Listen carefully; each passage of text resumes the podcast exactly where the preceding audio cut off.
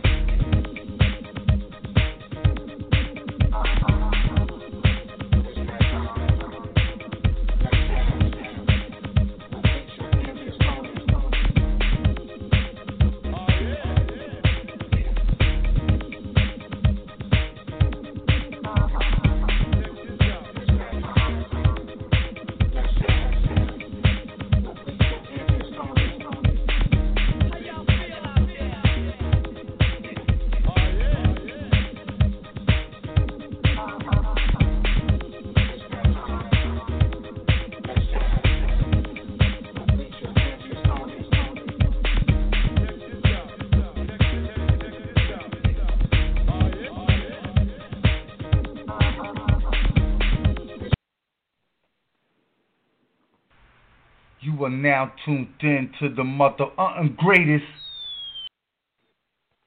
Yes, it's Let's Chat, and we are ready to chat it up. We have an exciting, exciting show. Happy Thursday, everybody. This is our Reader's Delight show. We have two fabulous book clubs coming on. We have uh, 556 Book Chicks as well as Don't Read Me, Read a Book Atlanta. And then we're going to kick it and top it off because you know he's a top off. The fabulous author Sean St. Clair is going to be kicking it with us in the chat room. That's oh, that know, deep. I know every time you come up into the chat room, he just just just, up everything. He just gets us all off. Oh, look, I can't even get it out tonight. mhm. Oh my that's, goodness. That's that's skin deep over there. Coming mm-hmm. to kick it with us mm-hmm. today. I am very thankful for all of the authors and connections that we have for the show. Um, you know, there's people that I can just pick up the phone and and say, "Come on through," and I, I appreciate them mm-hmm. for being able to uh take time out and come and kick it with us. Well, you know, me and T always get on here, home conversation, because we could talk to each other forever. Welcome to Let's Chat. We're going to talk that talk today. We're going to talk that talk today. It's not going to be messy talk, but this is my thing. Um, I get a lot of authors that say that they can't connect with a book club. You know, I'll mm-hmm. ask them questions like, is there a book club in your area? I don't think so. And at first I would say maybe you should look for one. Mm-hmm. And then I found that I was still asking the same question and getting the same answer. And so right. I posted on my page um, if there were any book clubs or members of one. And I got like 20 responses. Um, and then, you know, we have Don't Read Me, Read a Book with who really has probably a book club in almost every state. You know, and to me, that's to be able to connect the authors with the book clubs. You know, it's there. It's on my page. It's it's it's public. You know, you see all these different readers. You, they're in book clubs. Go ahead and hit them up. Create conversation. Mix and mingle. Talk that talk, and vice versa. I get a lot of book clubs that feel limited to the connection that they have because they don't mm-hmm. connect with authors in certain areas or they don't know too many authors in their area or authors that read certain genres and so that was the same connection. You know, I had um a um a young lady who was in Virginia Beach, I believe. And I connected mm-hmm. her with like four or five authors just in that area um or around that area that her book club could connect to. You know, there was another book club that was looking for uh thrillers you know, authors that wrote thrillers. And that's the thing, you know, a lot of times authors Don't send me no inbox. Anybody can drop a link. You can drop a link all day. But people people have to know who you are. Readers, if they really don't know who you are, they haven't you know, tackled you, your personality, they haven't heard about you from someone else, they can see a link. Unless you have some popping eye candy, they're not one clicking. You see what I'm Mhm. saying? Mhm. You know, they or they'll drop links, but they don't drop covers. The thing is, your cover is your eye candy. Most readers are women. Mhm. That's true. Did we lose you, Leash?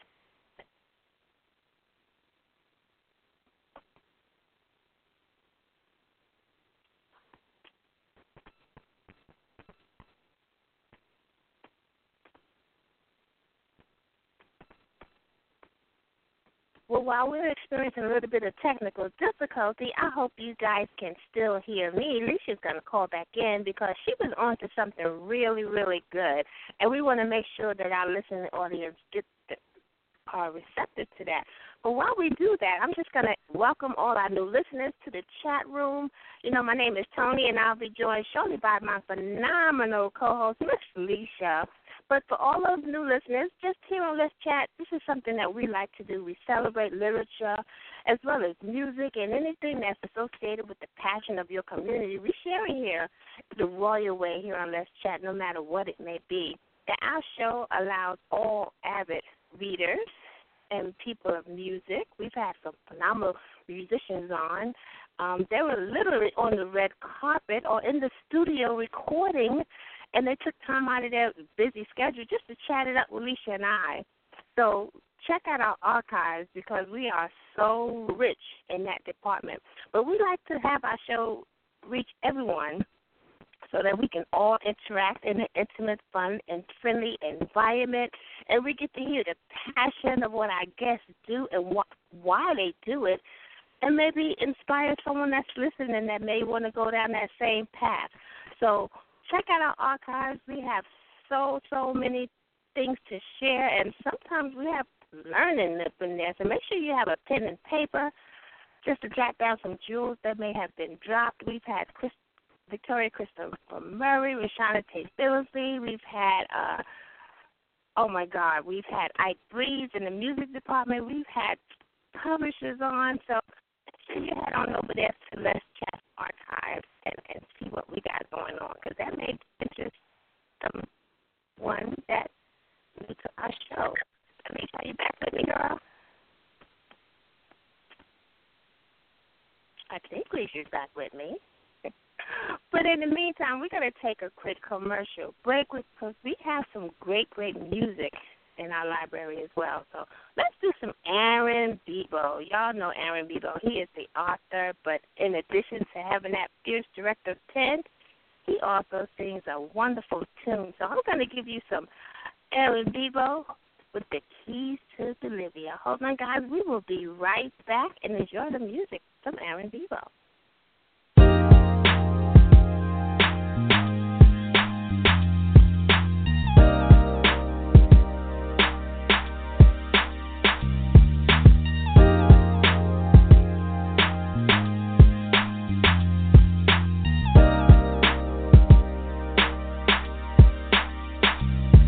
Want the keys to Bolivia, she turning me on One line at a time, one snort, she gone. Like glass jars, use the whole grip when it's strong. Roll up, one whiff and I'm gone.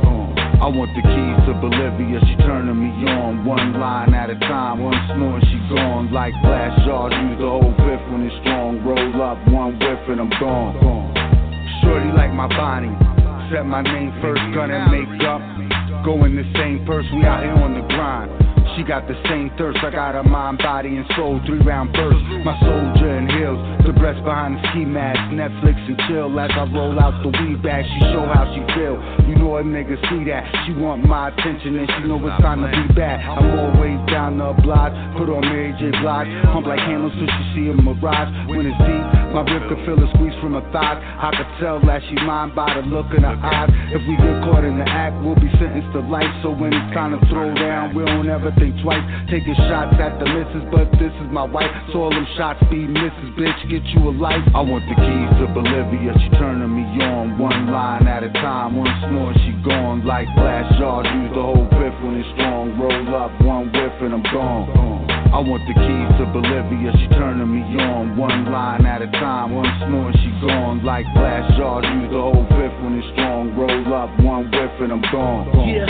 how you doing, love? What's your name, number, and sign? You so divine. Let me look at you from behind. Yeah, your body banging. Coke bottle, some type of model. Digging how when you move through the crowd, the eyes follow. Got my attention. You got my head spinning. The kind of feeling that got you tripping so revealing. Mind state of a hustler, your style so appealing. I'm looking for a trip to Bolivia if you willing. The partake in Szechuan state and take a break from the day to day. We can get away on a holiday. Vibing, coasting, bragging, boasting. Chopping it up, back to back, blunts in motion. Hugging the ocean, shopping, copping, designer. Baby, tell me how that sound. I want the finer things in life. A1 weed, papers, and pipes. And we can get it right.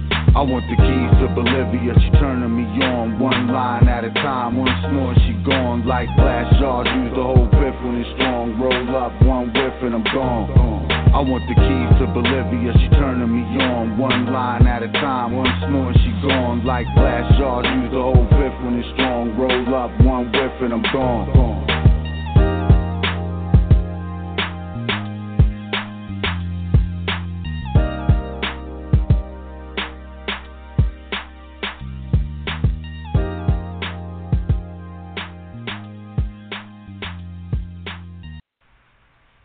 Now tuned in to the mother uh, greatest Right and Royalty Radio.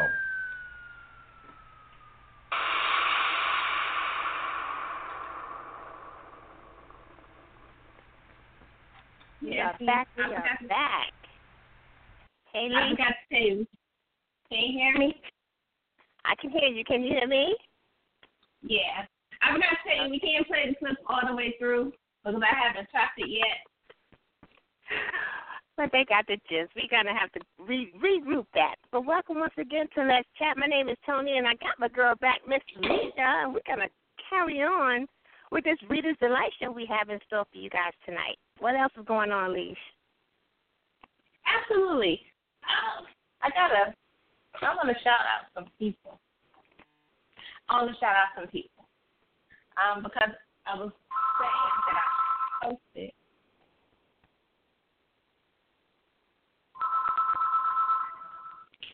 I posted a um something on Facebook, Mm-hmm. and I want to shout some people out.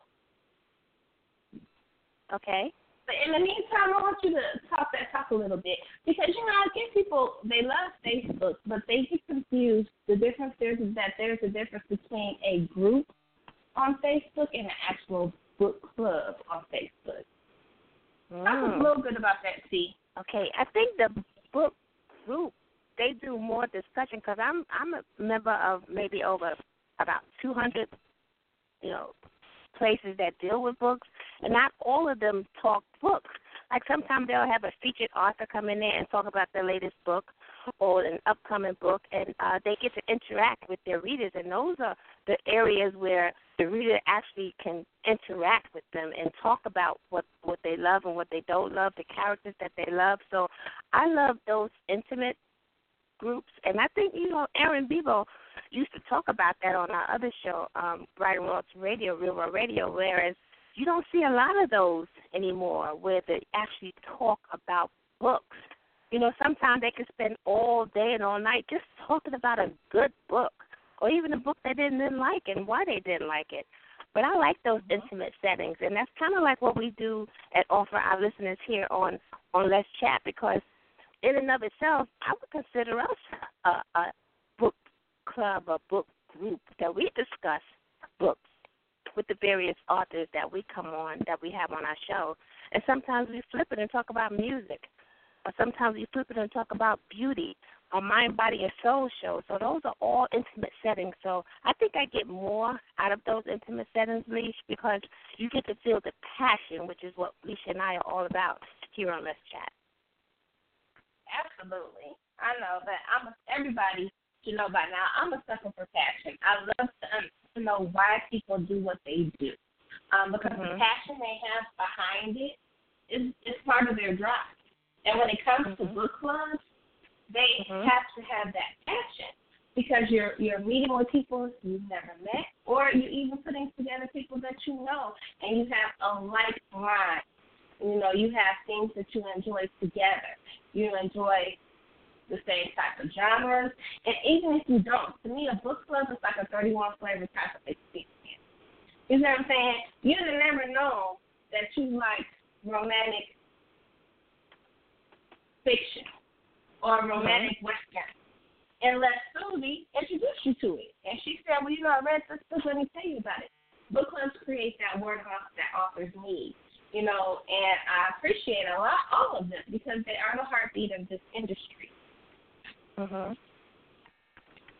That's so true. And I'm going to be interested to hear what our guests feel about today's book club and what it is that they offer in their in their book clubs. I can't wait to get them in the clubhouse. Absolutely. I want to shout out just a few book clubs. I can't do everything, everybody. Um, I'll do some today and some tomorrow. I have an outage, so partly why I try to um, get everybody on my phone. Okay. I'm pulling it up. Okay, stop. I want to shout out the people too that replied to the post because it was awesome. You know, they really didn't have to do it. They were spreading um, the word about their movement, and I think that's an awesome thing. Um, because mm-hmm. a lot of times people don't know you exist unless you say we exist and this is what we do. Right. And so I had Wayne Moore. Shout out to Wayne Moore. And what he said was, we don't have a name. We just meet at the library every Thursday. I know that's right, Wayne. They just enjoy books. They get together. They ain't worry about putting no name on it, no label. This is just what we we we like to do. Um, mm-hmm. We got Shonda Wade. Shout out to Shonda Wade. She is from um, Divas Leaving No Pages Unturned in Little Rock, Arkansas. So if you're an author and you live near or around Little Rock, Arkansas, check them out of course, we got Don't Read Me, Read a Book, which they have um, probably a uh, book club in almost every state. So shout out mm-hmm. to them. I hear Nicole on Facebook. That is her name, uh, but she's Don't Read Me, Read a Book, Virginia Beach. Mm-hmm. And I connected her uh, with some authors. So shout out to her. I told them I was going to shout them out. Uh, the fabulous Taylor Butler. That's Don't Read Me, Read a Book Philly. We got Don't Read Me, Read a Book Tennessee. Author Danielle Bigsby. Mm-hmm. We have the fabulous Benita. And her book club is Diva Readers in Houston, Texas. So if you're in the Houston, Texas area or around Houston, Texas, and you're looking for a book club, check those fabulous ladies out. Awesome. It's absolutely to belong to a book club. Absolutely, and we're gonna shout out the rest of the book club tomorrow on the show. Um, in between guests tonight. Um, but I want to get started because we have the fabulous five five six book chick and the fabulous French Joyce Dickerson. All of these ladies are, are wonderful.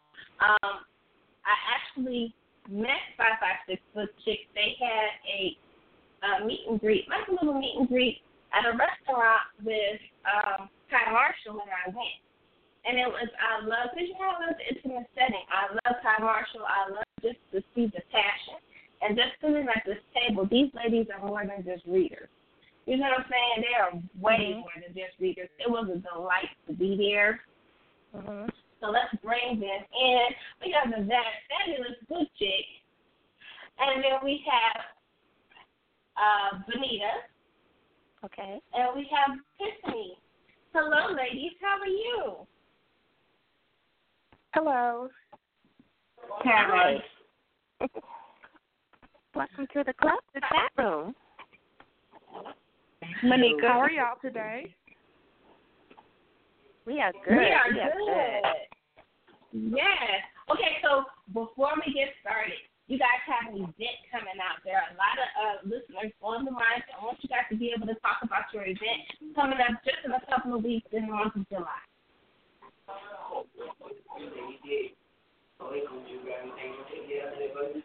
Can you hear us?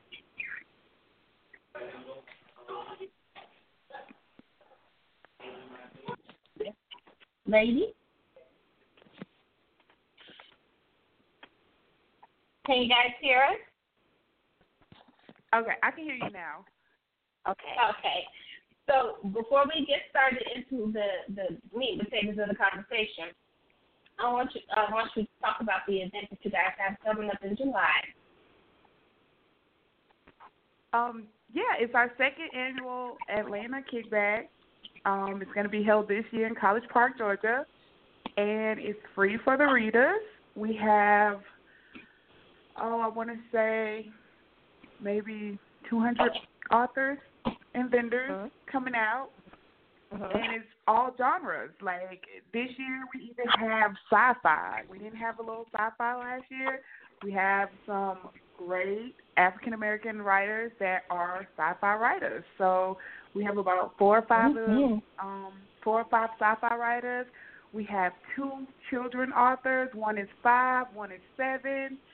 Um, uh, just everything, a little bit of everything. Okay, now who is this talking to us right now? Introduce yourself, please. Oh, I'm Tiffany. Hi, Tiffany. Absolutely. Now, Tiffany, well, last year was the first uh, kickback, and I went to that, and I tell y'all, it was like a hundred authors there. It was a fabulous experience. It was awesome. Every table, every author, it was put together really nicely. They, I'm telling you, they worked really, really hard for their first event. What made you guys decide to actually put on a book event? Um, I just think uh, really it was Monika's idea. Like Monika had this whole vision about, you know, let's do this event, and you know how like somebody has this idea, and at first you're kind of like, you know, like, are people gonna show up? You know, like that's Mhm. your biggest thing when you're playing. Are people gonna show up? So once she kind of just kept talking about it, we were kind of like, well, let's just do it and see.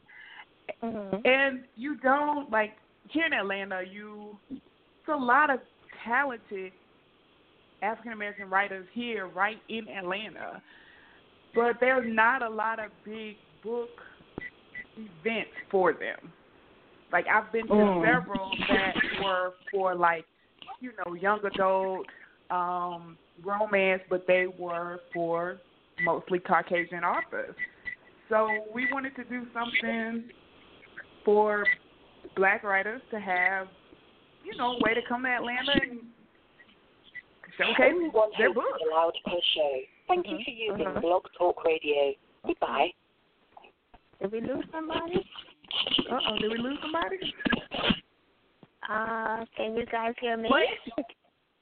Yes, I can hear you. It's, it's raining. It's raining here, so I think Oh, that's probably yeah. what it is with the connection. But it's awesome. It's okay. Tiffany's doing a great job. Now I want to ask you, Tiffany, because we'd like to get into the um book club discussion. What made you guys decide to create five five six book chicks? Um, we just we had like started reading, and I I was a huge like my husband kind of told me like I couldn't buy any more books, so I started checking them out from the library and hiding the books that I was buying. But we would like switch books amongst us at work. Mhm. So then the whole Fifty Shades of Grey came, and everybody started getting Kindles, and it was like, you know, we kind of like reading these books. First, it came about let's just start a blog and talk about the books we read because we would read them, Mhm. and then we would like have these in-depth conversations about them. And we, I mean, we had other people at the job just like starting to read the same books we were reading. So we were just gonna like start a blog and just talk about it, Mhm. and then we are just like, hey, let's just let's turn the blog into a book club, and there it was. Absolutely. I can understand that. So when you guys got together, you guys decided to turn it into a book club. What how did you guys come up with the name? Did, did someone else come up with the name and everybody else was like, Yeah, that's a good name. How did you guys come up with the name for the club? Um, well, we we all work at the Cobb County Courthouse, and the address is five five six North McDonough. so we turned it into five five six Book Chick. And actually, I think Monika and Benita were kind of sold on the name. I'm still not really sold on the name, but I'm in it. Benita. Yeah. Benita, can you hear us? Okay, check your phones and make sure you're not muted. Okay, so y'all sitting at work talking about books. And all day. y'all said we need a name. And so we said, so one person said, well, you know, 556 is the address here. Yeah, we like books and we some chicks, so let's get it going. That's Yeah. how your conversation went. Basically. That is So- basically what happened. So when you guys came together, now I always I was saying I don't know if you were listening, but I was saying that book clubs are like a 31 flavor type of experience when it comes to reading. And so is it that everybody likes different genres, uh, and you just kind of hit the others onto a genre that you like that they may not have read, or is it that you guys just like to read everything? Well, as we kind of like would be like if I picked a book one month for us to read or two books, Mm-hmm. you know, for us to all read together, then somebody else Okay. would pick it the next month. And I'm I'm probably the only one, Tiffany, that reads everything. Like I read like all genres. Like they don't really like the sci-fi and the vampires and the werewolves, but I will read those. And Benita mm-hmm. likes motorcycle books. Like she's like the motorcycle gang girl that likes the books. What? Miss Benita, let me find. Monika. I think Monika like the kinky books, and and she like she'll read anything as long as somebody's not dying. Like if she knows they're gonna die, she's not gonna read the book. Really? But sis, let me find out you're a freak. But you know, we got Shaun Sinclair coming on later today, and y'all know he just is skin deep. He don't play with it. yeah, Monika lives for the kink. She the kinky one. Ain't nothing wrong with it. Ain't nothing wrong with it. So you guys all work together. You started this book club.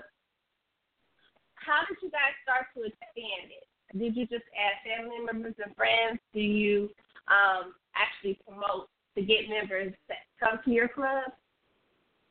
Um, I think like maybe, maybe like we we thought about like you know promoting and getting people, but then we kind of adopted this whole Atlanta kickback thing, and so it's like that kind of takes up your whole focus.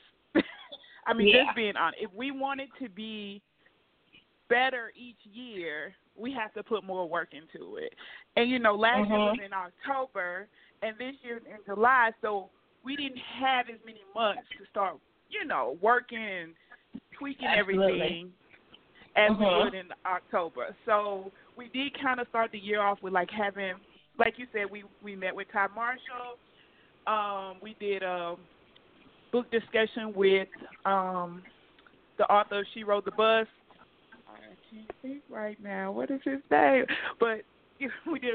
We so we did start off doing a couple of book discussions at the beginning of the year, but then like the kickback Mhm. just kind of took over, Mm-hmm. and it's just a big priority right now. And we'll go back, you know, once the kickback is over. But mainly, we kind of like bring in our friends first, and Okay. and like our coworkers that we work with, like we probably have a couple of floors on two different sides of the building that we've got people just reading what you know what we're telling. So we kind of bring them in, and then friends and Benita's sisters and her sister-in-law. They're big avid readers, so we just kind of you know filter Mhm. in from the people we know. Because really, with the kickback, it's kind of unfair to just kind of be like, okay, yeah, we're gonna take membership, but during this time we kind of gonna be down because we're doing the kickback. Well, Benita's on, but she Mm. can't. We can't hear her, so I'm asking her to call back. But she's in the page that I posted the show, and she said we all love, we all read a lot of books, and she really likes those stories. But she loves a big. Uh oh, see? I think we might have lost T. Hmm. Can I you guys hear me? have lost T. Oh, I can. We can hear you now. Okay. Okay. So she said, "Don't hate the motorbikes," but she still loves, uh, loves all y'all types know- of stories. All these ladies are fabulous. So Miss Benita, let me tell y'all, she had me rolling, y'all. And the one thing I love, because you know, a lot of times I want to switch to reviews. So a lot of times when readers leave reviews, I think sometimes they don't leave them because one, they don't know how to write the review, so that it mm-hmm. becomes effective. So when you guys read a book together, how do you guys put the review together? Do you guys do a separate review, or do you do one whole review that just represents the book chick? Well, we used to kind of talk about it, and then I would like filter out questions and be like, "What do you think about this part? What do you think about this part?" And then we would we would kind of we would kind of just you know combine it all together, like with the questions. And Mhm. Monika will. T- Monika's like the per. She's, she. Monika's the nice one of the group. Like I'm just gonna keep it real. If I don't like it, I don't like it. So, but Monika's gonna be like, I liked it. It was good, even though she didn't like it. She's gonna say that anyway. well, she So said it she becomes- that, that she's not allowed to do reviews. No, she's not allowed to do reviews at all. Wait a minute though. You know, I if I didn't like a book, I never used to leave a review until Cash told me that if you don't like a book, you're supposed to leave the author an honest review. Mm-hmm. So And instead of necessarily leaving a review, if I knew the author or I knew the publisher, I would contact them directly, whether call them on the phone or inbox them and say, you know, I read this book and um it was a little area over here or I found some errors, you know, a lot of errors over here. How what is your process when you everybody doesn't like it. You like it, one person doesn't, the other person is all right. How do you guys go about um getting your review out when it when it comes to the instance of somebody not liking it? Um, we'll we'll normally write separate reviews, and then we'll just tag them your name, our name, and then five five six book chick. Like we can't. I, I'm just one that like if if I don't like, I'm just not gonna just agree. but but I'm also not cruel about it. Like you know, I feel like there's a way to provide constructive criticism Respectful. without being cruel about it. But Absolutely. even when you're nice about it, you have some uh-huh. like Facebook authors that want to be mad about it. So it does uh-huh. kind of leave you in a position where you don't want to leave the review. Uh-huh. Oh, that's a side I didn't even think about. Now we have the fabulous Miss Joyce Dickerson. We're gonna have a big old book club discussion before Mr. Sinclair coming here kicking in the door. But Miss Joyce, how are you? I'm doing great. How are you, Lisa? I am good. I'm gonna ask Benita and Book Chick. I want you guys to call back in, hang up and call back in. Um, so that Okay. maybe we can get your connection. All right, it's not you, Tiffany. We can hear you. Oh, okay, Benita and. Miss Book Chick we can't hear. Um, now Miss Joyce, you are part of Don't Read Me, Read a Book Atlanta. Tell me a little bit about tell us a little bit about yourself first of all, and um, how you got connected with that particular book club. Please. Okay. I'm a mother, a grandmother, a great grandmother. I reside in Atlanta, and I developed. I'm originally from Miami, Florida, and I developed mm-hmm. a love of reading at an early age because my mother was mm-hmm. a reader and my father was a reader. Once my parents separated, then I continued to read. So I always have been an avid reader, and I've always mm-hmm. been in different or uh, book clubs. Well, how I got mm-hmm. into Don't Read Me, Read a Book, I was at a a event, and I end up meeting the founder of Don't Read Me, Read a Book, Tiana Drennan, and I met her mm-hmm. at an event, and she was talking about the book clubs. At that time, there wasn't an Atlanta chapter. There was a okay. Ohio chapter. So I went to an event in Ohio, and I got a chance to attend one of their meetings with meeting with a with meeting with the author, and I liked the Mm-hmm. concept, mm-hmm. and I liked the way they had, they their concept. This was the first. This was the first chapter, and it was the Columbus. It was the Ohio chapter. It was the Columbus, Ohio chapter, and that. Mm-hmm. So I ended up going. So I kept asking her, well, "When are you going to do some more some more chapters?" And she says, "I'm working on it." I said, "Well, I want to be a part if you ever do one in Atlanta." So mm-hmm. when she did the chapter in Atlanta, uh, I joined the chapter, and I, I I loved it from day one.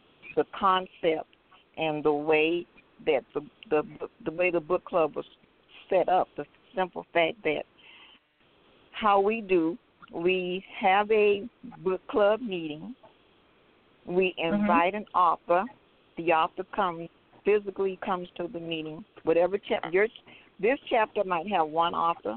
The other chapter might have another author because we have 20 at the present time. We have 26 chapters, so that means we have authors going everywhere. So we meet up with the author, we discuss the book, and we ask the author all kind of questions. And it's an intimate session because it's just the chapter and the author. And we usually meet maybe in a restaurant or sometimes we or get an event center mm-hmm. and we meet. And that is how our mm-hmm. group is set up. So we meet and we meet the author. We t- we we we a little that we tell the author how we feel about the book. We ask about characters. We all some of us sometimes have ten, fifteen, twenty questions that we might ask the author at a time when they come to one of our meetings. Mhm. And, I, And that's that's- one thing I love about authors. Uh, a lot of authors are really uh, approachable, where you can ask them different questions. You know, they they authors are sensitive about their creation, but they don't mind good good conversation about it. You know what I'm saying? They don't mind that, and that's what I love about it. So when you, I want to ask both of you guys, both groups, when did Miss Benita and um Miss Monika come back in? I don't I'm think here. so. Benita.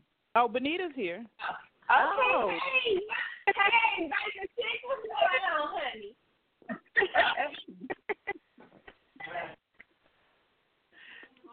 Did Monika get in yet? Can she hear Uh, us? she should be calling back in. She should be calling back in. Okay, so my question is, when authors want to, when you guys to reach out to authors or be able to experience new authors, are do you reach out to them? Do you just reach out to them? How do they contact you? Say there's an author listening to this right now. They're new and they want a book club to be able to read and um, and talk about their book with them. What is your process for your individual book club? Um, well, in our book club, if if they're in a certain city or they're near a certain city, and what they would do, they have to contact the admin for that city, mm-hmm. and the admin sets it up when they want to come, when they want to either come to come to town to do the the book review, because we also Skype. So Okay. they con Uh-huh. they contact the admin of each chapter, and once they contact the admin, they tell the admin about the book, and they would like to come. And once that is done, Then the admin sets the date. Once the date is set, if they're a local author, they we usually do maybe a meal or, or what. If they're if we Skype, but they want to Skype, then we can Skype with them, and then we all in the chapter we all are there, and that's how it's done. That's the process. But they have to contact the admin 1st Okay. and then that's how and and that's book, how it's done. and book kits. Um, basically, we have authors just they email us, or a lot of them get in contact with Monika. She's like our PR person, Mm-hmm. so they get in contact with Monika. And honestly, we have so many requests to like read and review books. We just started like not even being able to read some of the same ones like at the same time. We will Mhm. take them. You know, like okay, I got this one this week. Benita might get the next ones the next week, and then like we have authors mail us, you know, all a copy, a signed copy, to, um, to us, and then we all will all read them together. Like if we get a mail copy, we'll all read those together, and you know one of us will decide to do the review or whatever. But or if they want to meet with us, um, you know, we'll set can up something and we'll meet with them. Mm-hmm. Or we're doing online meetings where everybody reads Mhm. the book and we can go on our Facebook page and we get everybody on there Uh-huh. And we have a book discussion with the author. Doesn't have to be in person all the time. Yeah. Awesome. Now, how many books do you guys read a month? Ooh. Individually or together? Yeah. Well, well It's I'm asking very- everybody. So, everybody. So, I want y'all to tell me how many books you guys read a month. Because Mm. You know that Victoria Christopher Murray, even though she is an author, do you know she reads 50 books? Is it 50 books a month? Something like that. I know it's crazy. I think she she she reads like 50 books a month, and that's an author that writes. So, Wow. how many books do you guys read? Well, not quite Um, fifty with the working yeah. and everything. But a Well, good maybe twenty five, thirty. It depends. That's a it's lot. And it depends if it's a good series. Like 'Cause in I- our in, in, read. Mm-hmm. Like in our in our group, we read at least I'll say thirty to forty, and the reason being because although although we've set aside an author that we're gonna do for that money, and somebody might also nominate an author, and we might do that. But we also within our group we have we have authors that have joined, so we we are reading some of their books sometimes. So we all just read so many books. So it's like everybody do 30 to 40 books a month and it might be 30 or 40 books and we might suggest to someone else another member well i read this book last week maybe you need to get this so that's how we overall read so much because we're trying to keep up with you know trying to read and then trying to we're trying to read some of the authors books that are in the group and then we have mm-hmm. other we have people in the group that read faster than the others. So you have people in the group that do mm-hmm. forty or fifty, but that's all they they they have been doing it so long that it becomes it mm-hmm. just become a a, a, a normal thing for them. Absolutely. And mm. I'm glad that you said that, Miss Joyce, because that is a very important. When readers read and they talk to their friends, or family members, that creates word of mouth. But I believe that there are, when there are numbers, if there are multiple people in a group that have word of mouth, a, a book club is just like I always use this. I got this from um, Brooklyn June. A book club is like a taxi cab. They go out, they spread their word of mouth, they grab the people, they put them on the, in their little taxi cab, pile them on in, and they bring them over to party author. The promoter, a promoter does the same thing. You have some authors that don't promote at all, um, but they still their free promotion comes from their readers, which are the book clubs like we have on the show today. Now, as book clubs, how do you guys spread your word of mouth outside of your club? Well, in our book club, we're always we're always recruiting new people, and we have it where word of mouth, and we've had flyers for different events, and we we Mm-hmm. make flyers. We have in different cities because all cities are not aware. So if, if we might be Mm-hmm. at an event that has nothing to do with books, but it Mhm. might be just an event like we have done or passed flyers out at different things. We might be somewhere and pass a flyer out, and we all each group, each each city has made up flyers. Then of course, not only that, because Kiana Drennan also or sends out. We have a we have a Facebook. See, we have chapters, but we also have a Facebook chapter that people can also join. That mm-hmm. that's not near a local chapter, so we have it covered both ways. And then she puts out information. We have a blog. We do blog with her, and she might find a new author or something, and tell everybody about it. So then we all get chances to to review it or whatever. But we pulling in members like, or we were at a book signing a couple of weeks ago with Ashley and Ashley Mhm. Antoinette, and in and in being at Ashley Antoinette, there were about five ladies there, and we had on our shirts.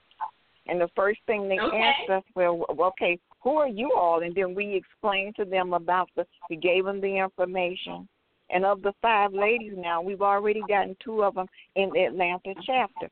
So as long, we we are one of those kind of groups. We always are somewhere. I'm always somewhere. The other members, we always somewhere walking around with our shirts on. And usually, if you walk around with a shirt on, somebody, and it, because of our shirts being the way they are, our names on the back, somebody's gonna say, "Can I ask you a question?" Or how do I join your? You look like you have a book club. Mm-hmm. How can I join? So that's how we mm-hmm. get. That's how we get members. Cause we're getting members from people that are already readers, and they're just interested when they see something that says book. They're interested on how can they be, you know, how can they you know, be attached to the club. Absolutely. And book?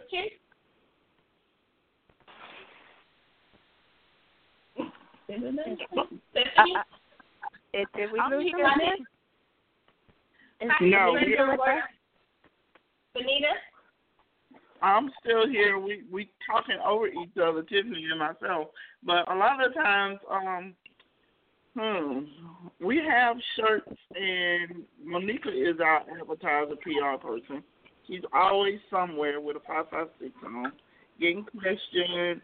People want to know about how to get with our group. Um, everybody, I mean, we're Facebook, we Twitter, we're just all kind of social media.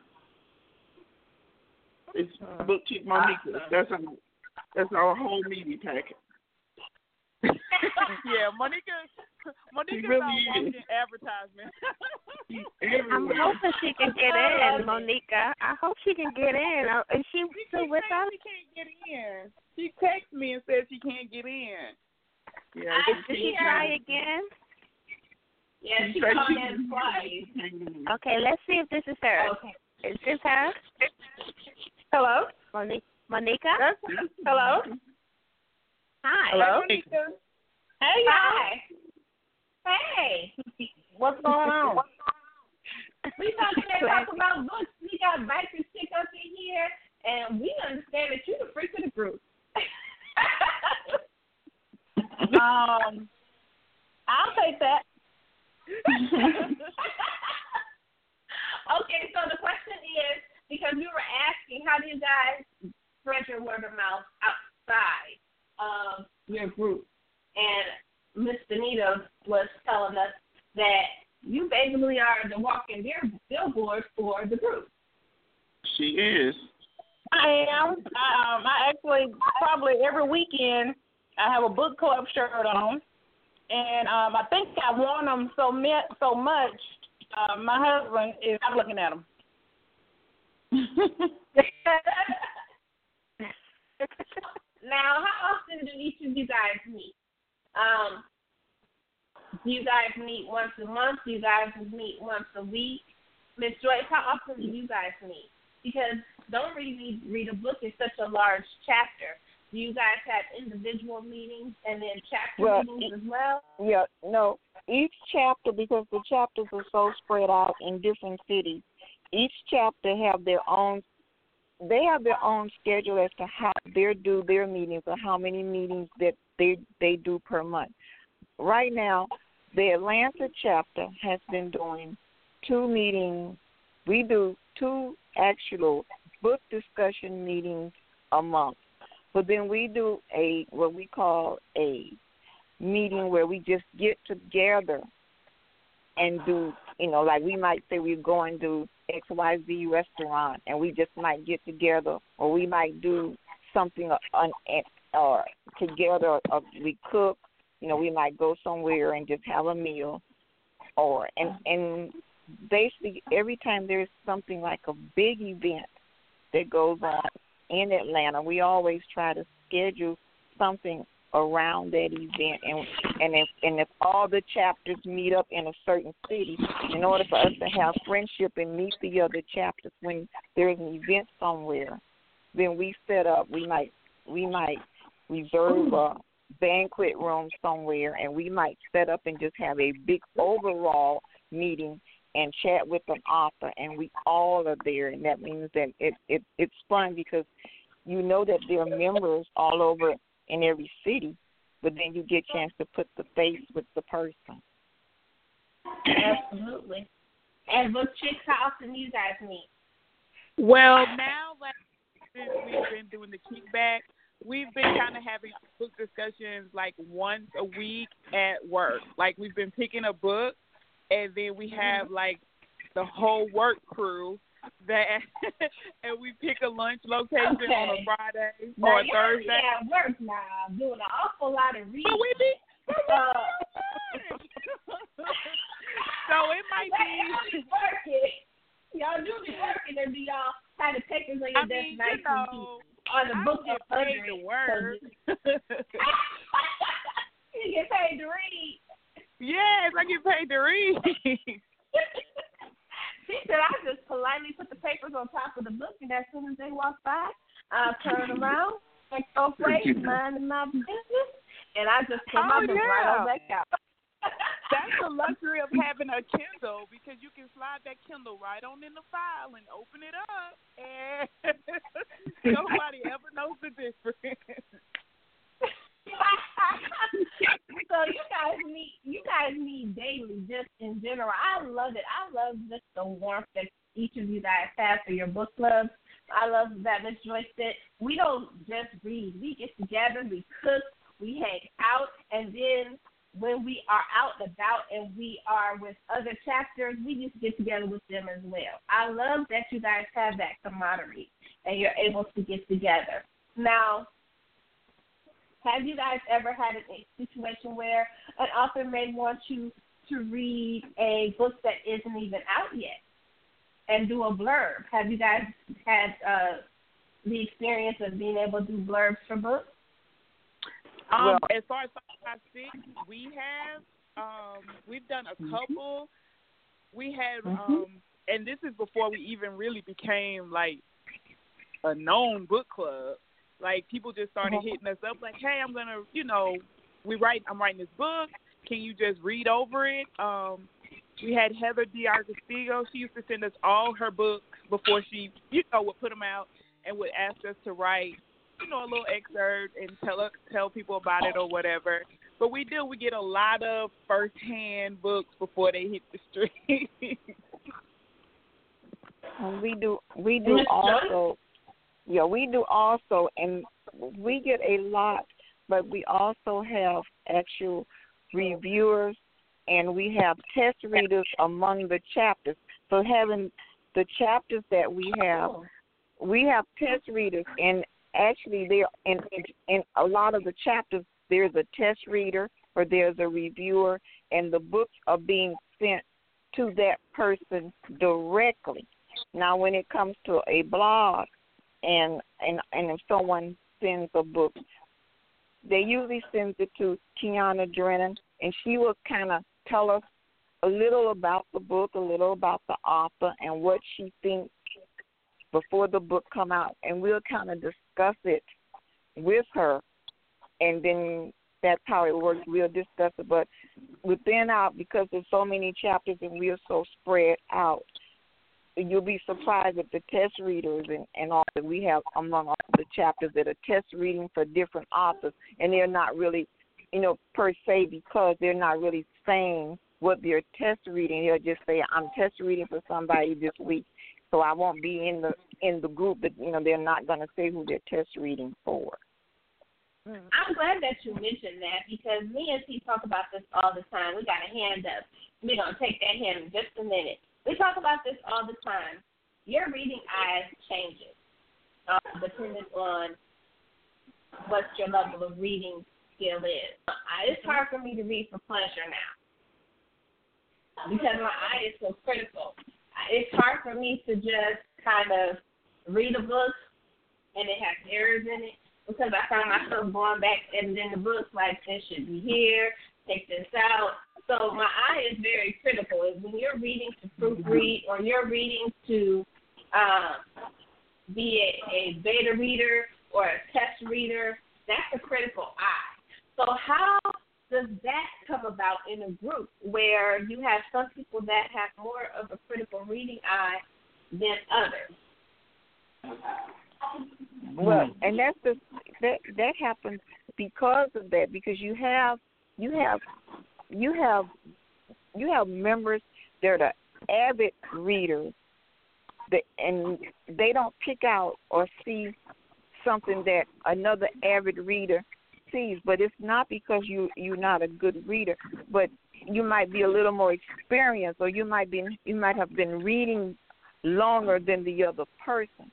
And you're good at what you do. And then you have you have someone that's an avid reader and it's that kind of reader that don't mind telling the author really what they think mm-hmm. you know that and so that means if you're a test reader and you are doing that and you're telling the author just what you think authors are beginning to appreciate it more than you telling the author, "Oh, your your book was good," but deep down inside, you know it wasn't, but you're afraid to tell the author that it was not a good book. We have members within the chapters that don't have a problem. They don't care. They would tell the author how they feel, and that and we get replies all the time. I like you all because you all honest. You don't you don't sugarcoat it. Absolutely. We're gonna take this hand we have up before the fabulous Shaun Sinclair comes in. But I also want to talk that talk about uh audiobooks. Um, because I've listened to books, you know, through Alexa you can listen to the to the Kindle. Um, but you can also listen to the audiobook. And I want to talk a little bit about that because I think it's the narrative voice when it comes to an audiobook that distracts the reader. So let's take this hand up. Two one three four four eight. You're live in the chat room. What's your name? Where you follow from? Hi, this is Peter Mack from California. Hey, Peter. Hi, Trina. Hi, Alicia. It's been a while. How y'all doing? We are good. Thanks for joining us. Is that Monika on the phone? Yes, it is, Miss Bush. Hey, Monika. Well, I wanted to call in. When I saw that Monika was going to be on the line, I wanted to call in just to personally thank her for all of her support and for always allowing my many, many posts in her book group. And uh, I always get a warm reception. I appreciate it. Oh, Hello? nice. Can she hear? Is she there? Can you hear me? Yes, ma'am. Hey, Peter. Hey, Monika. It's actually Monika. Oh, hi. I'm sorry, I didn't get that. It's Monika. It's Monika. Oh, it's Monika. Okay. I, oh, it's like Shantae and Shantae. I got you. I got you. Uh-huh.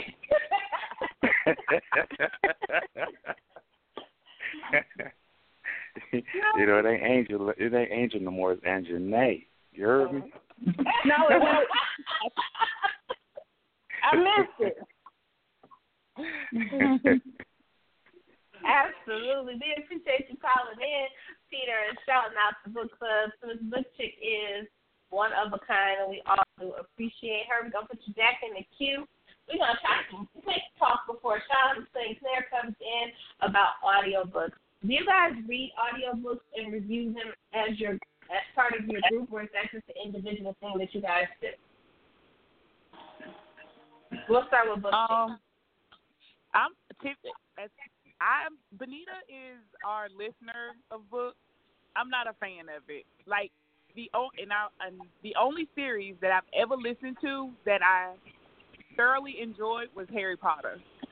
so, oh wow! I mean, like, and I still listen to those CDs. Like I will listen to them at the gym, in the car. Like if you're going out of town, best series ever on audio. But I can't really any other book. I can't really listen to it on audio because when I'm reading a book, like I am literally playing it out the way I see it. So when I have to listen to somebody read it, I'm kind of having to go by the way their words are, or they get excited at this point, and you know, I just I can't get with it.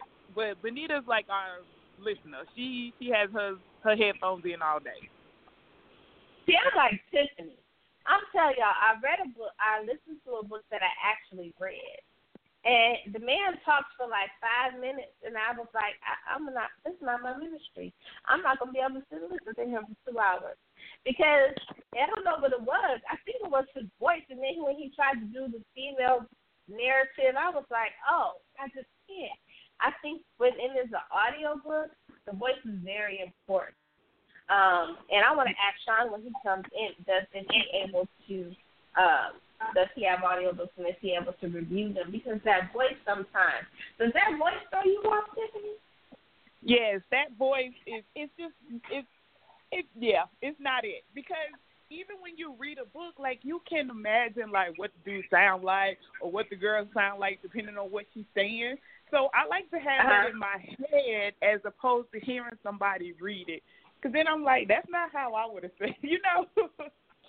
Right. Okay, but so many of them, there, you your the voices are in your own head, and the audio book mm-hmm. is different from the Kindle book. Is the Kindle is reading. I'm not buying audio books. My Kindle reads. I guess it's different for me because some of those audiobooks, those voices I can't listen to. But my Kindle reading, I can do that. It's you different know what? audio book. It's not the same. I'm, I'm sorry. And then in our in, Michael Chick.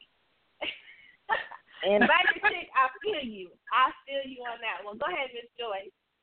And well, really, in our book club, we don't really do audio books because we have we have taken the name of the paperback gang. That's us. So we don't really do a okay. lot of Kindle books. We don't do a lot of Kindle books. We sell we seldom do Kindle books, and that's why we don't do audio books because in our book in our in all the chapters we buy books and we buy. Oh, an, okay. An, uh, yeah, we don't do. You know, we might. You know, we all have Kindles, and we might put a book on a Kindle every now and then, but we buy books. When we go to when we go somewhere, we are buying books. We are we are, that's why our, our our book club is really called that's our nickname, the paperback game. Because that's what we do. We we so I have a Kindle. I don't know the last time I even turned my Kindle on, but I, I, I you know, I, I have stacks of paperbacks, and that's what I read is my paperback. Now I, I don't read my paperback books. I buy paperback books. Well, we all do. Uh, Tiffany, Benita, all three of us, we buy, books, but we also buy the uh, version because. Uh, Y'all read at y'all desk. You know what I'm saying? Paperback don't sit inside of a file. Let Kindle, let Kindle slide right on in that file. But even when I went to um when I went to Edgewater to get Bobby Brown to sign my book at the Barnes and Noble, I never opened the book. Like I wanted to read the book so bad, but I don't like to mess up my book. and So She over here I ended up buying it. Yeah, I ended up buying it on Kindle because I'm like, I'm uh-huh. not gonna turn the pages of my book. So we Right. do buy paperback books, but my Kindle, I mean, I have young kid that's in sports. I can pack that up in my purse and I can keep it moving. I can, you know, download it whenever I. It, it's just more convenient for me than to now carry around a book, and it, it's, you know. At first, I didn't think I I would like understand it. that. It took me a year to use my Kindle. My first one, my husband brought me. It took me a year to use it because I was like, I'm not gonna like this. I like a book, but I don't know. I've kind of been sold since. So Absolutely. I want to jump back to what Miss Anita was saying and what Miss uh, Joyce was saying because, you know, I read Forbidden Truth um, by Nika Michelle. I read her uh, the the two new ones to her series. The author's pen is what kicks off and adds the essence to a, a book that is read through your Kindle. If have y'all noticed that when you when you listen to Miss Benita speak through your Kindle, it's it's the author's pen, it's the details to uh, what their characters say, how their characters move, that show showing the reader what it is. Because I'm telling y'all, um, this is her book. I I could have sworn I was listening to an audiobook because that is just how smooth her pen is. So when you're listening to the book, how does that that go for you? The flow is very important for you um, when listening to the book. How what is your take on that when you're listening to your Kindle? When I'm listening to the book, the voices, uh, maybe my imagination is a little wilder than somebody else's. I've listened to so many books that my mind is a character in the book, and I hear what I made that character out to be. I don't necessarily hear that person on that Kindle. Exactly. Yes. voice. Everything is better in your I'm head. into- Yes, I'm into the story of the the book. So oh. I'm like in a whole nother world. I don't see people around me mostly. And when I'm at lunch I have my headphones on, they don't talk to me. When I'm at supposed to be working Tiffany done uh, busted us up now. Let's hope nobody's listening that Right, we just sit down right. I hope I know supervisors on the phone. This is not really Monique and Bush Chick or Tiffany or Benita. These are none of these people. We, I ain't know, never no, did. these are, they don't know. They don't. This not them. This is Susie, Sarah, and Jane. You know what? It's okay. It's okay. No, it's okay because I'm still keep reading. I know that's right, y'all. So they can go right in that file folder and say, uh huh, yes, I did. I read that. Yes, I signed it yesterday. Uh huh. All right. I see you. Move them on that way. connection again.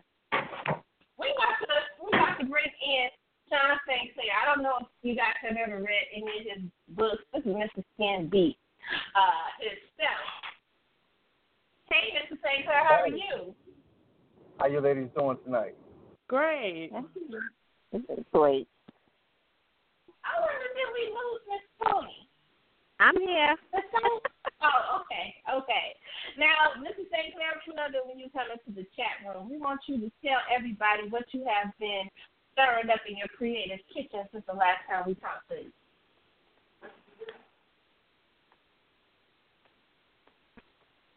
Did we lose him? Hey, did we lose him? Hello? Shaun? Shaun? I think we may have Yeah. lost. lost. Talk is on I'm here now. tonight, I'm boy. here now. Oh. I'm here now. Okay. Okay, so tell everybody what you've been cooking in your creative kitchen since the last time we spoke with you on this chat. Say that again. You kind of broke up. Tell us what you've been cooking in your creative kitchen since the last time we spoke with you on this chat. Well, I've been getting it in.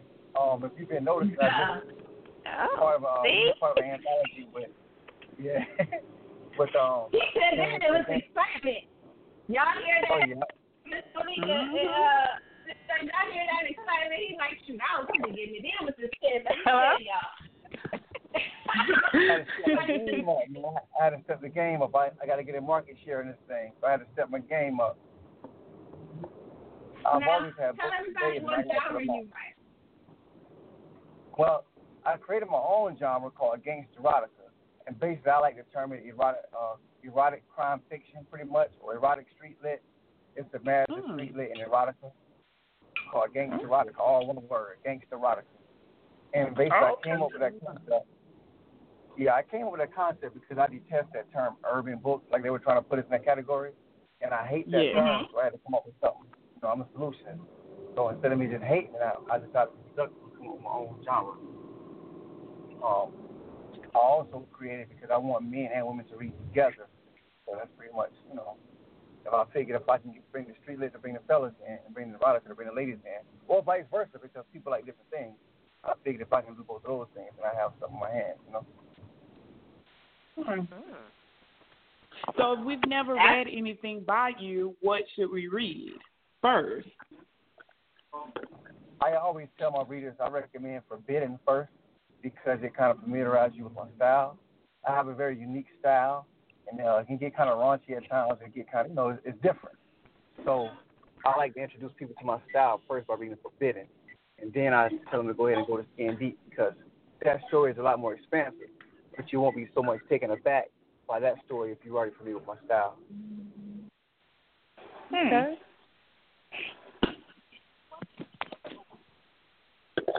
After Miss Joyce, did you have any questions for Mr. Sinclair? No, I've read I've read his book, so um, he his it, as he's explaining, his books are are different. They they they're they're kind of like you said in a in a genre of their own. Appreciate that.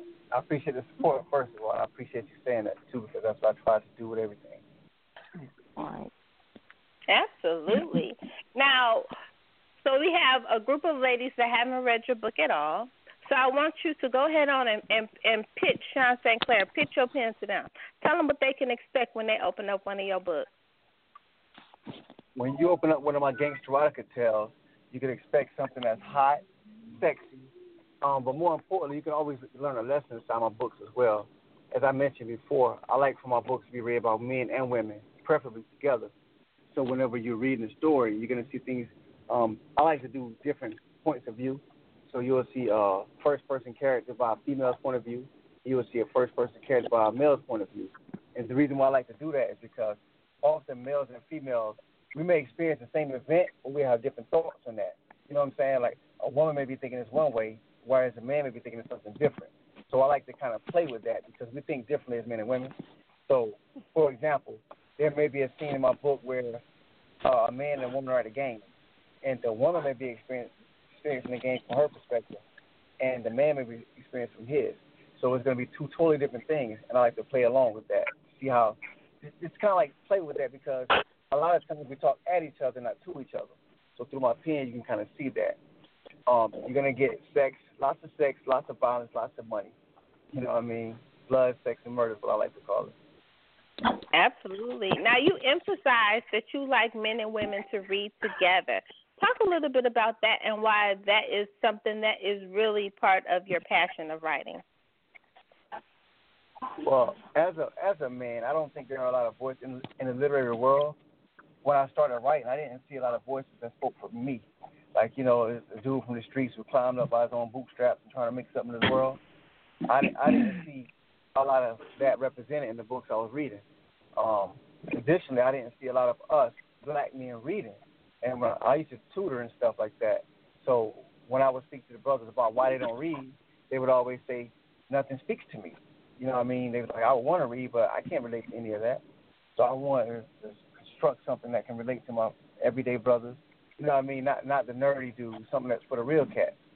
Um, also for women, course, women. We all know women read more than men typically anyway. So I definitely want to cater to them. But I want I like to use my books as conversational pieces. I want to be able to build relationships.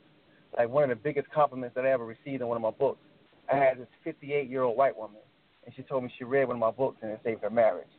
And for me, that was all the validation I needed because that's what I strive to do. Yeah, she said she said she and her husband hadn't had. She said their bed hadn't cooked in six months, and she said when she read my book, it's been cooking ever since. So that's what I strive to do. You know what I mean? That's The crazy thing is Absolutely. that's- Now you yeah. you got you got motives. Go ahead, T. Yeah, she's not who I intended. When, when I wrote that book, she's not the person who I had in mind. You see what I'm saying? But the fact that I was able to speak to her lets her know I did my job. So I just give a lot more of that, you know what I mean, and just use that for fuel to keep going forward. Wow.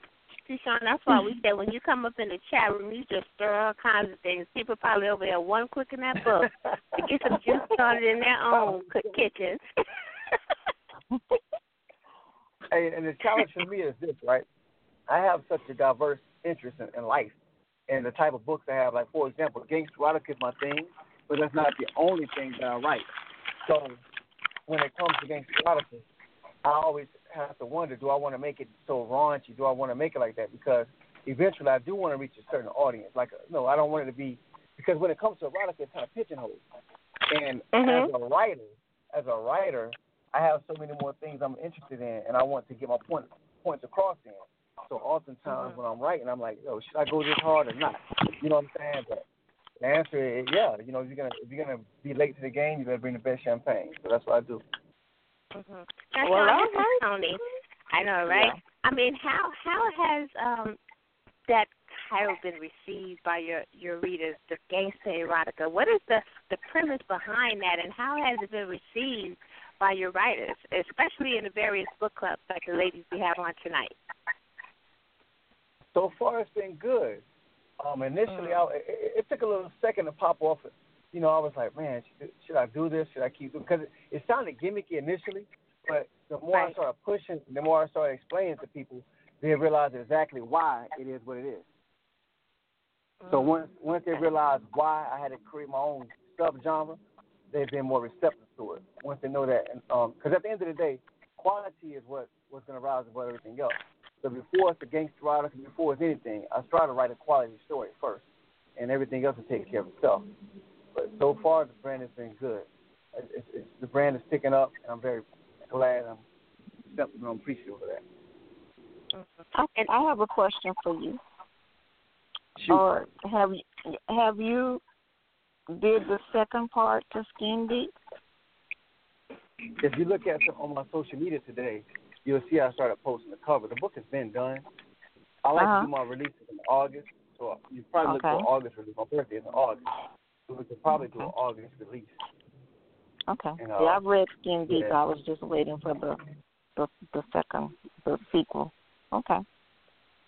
And I'm like glad that you brought that up because authors, you guys actually have a time schedule. I know when we get when we are readers, we think books they come out like this, boom, boom, boom. We we read the first one, we ready for the second one.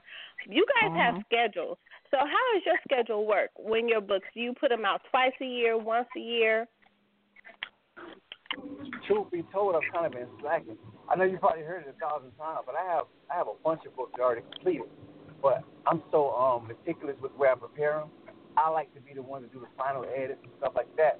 I don't like to delegate, but I've learned that in order to kind of put things out at the pace that I need to to stay relevant, I have to start delegating.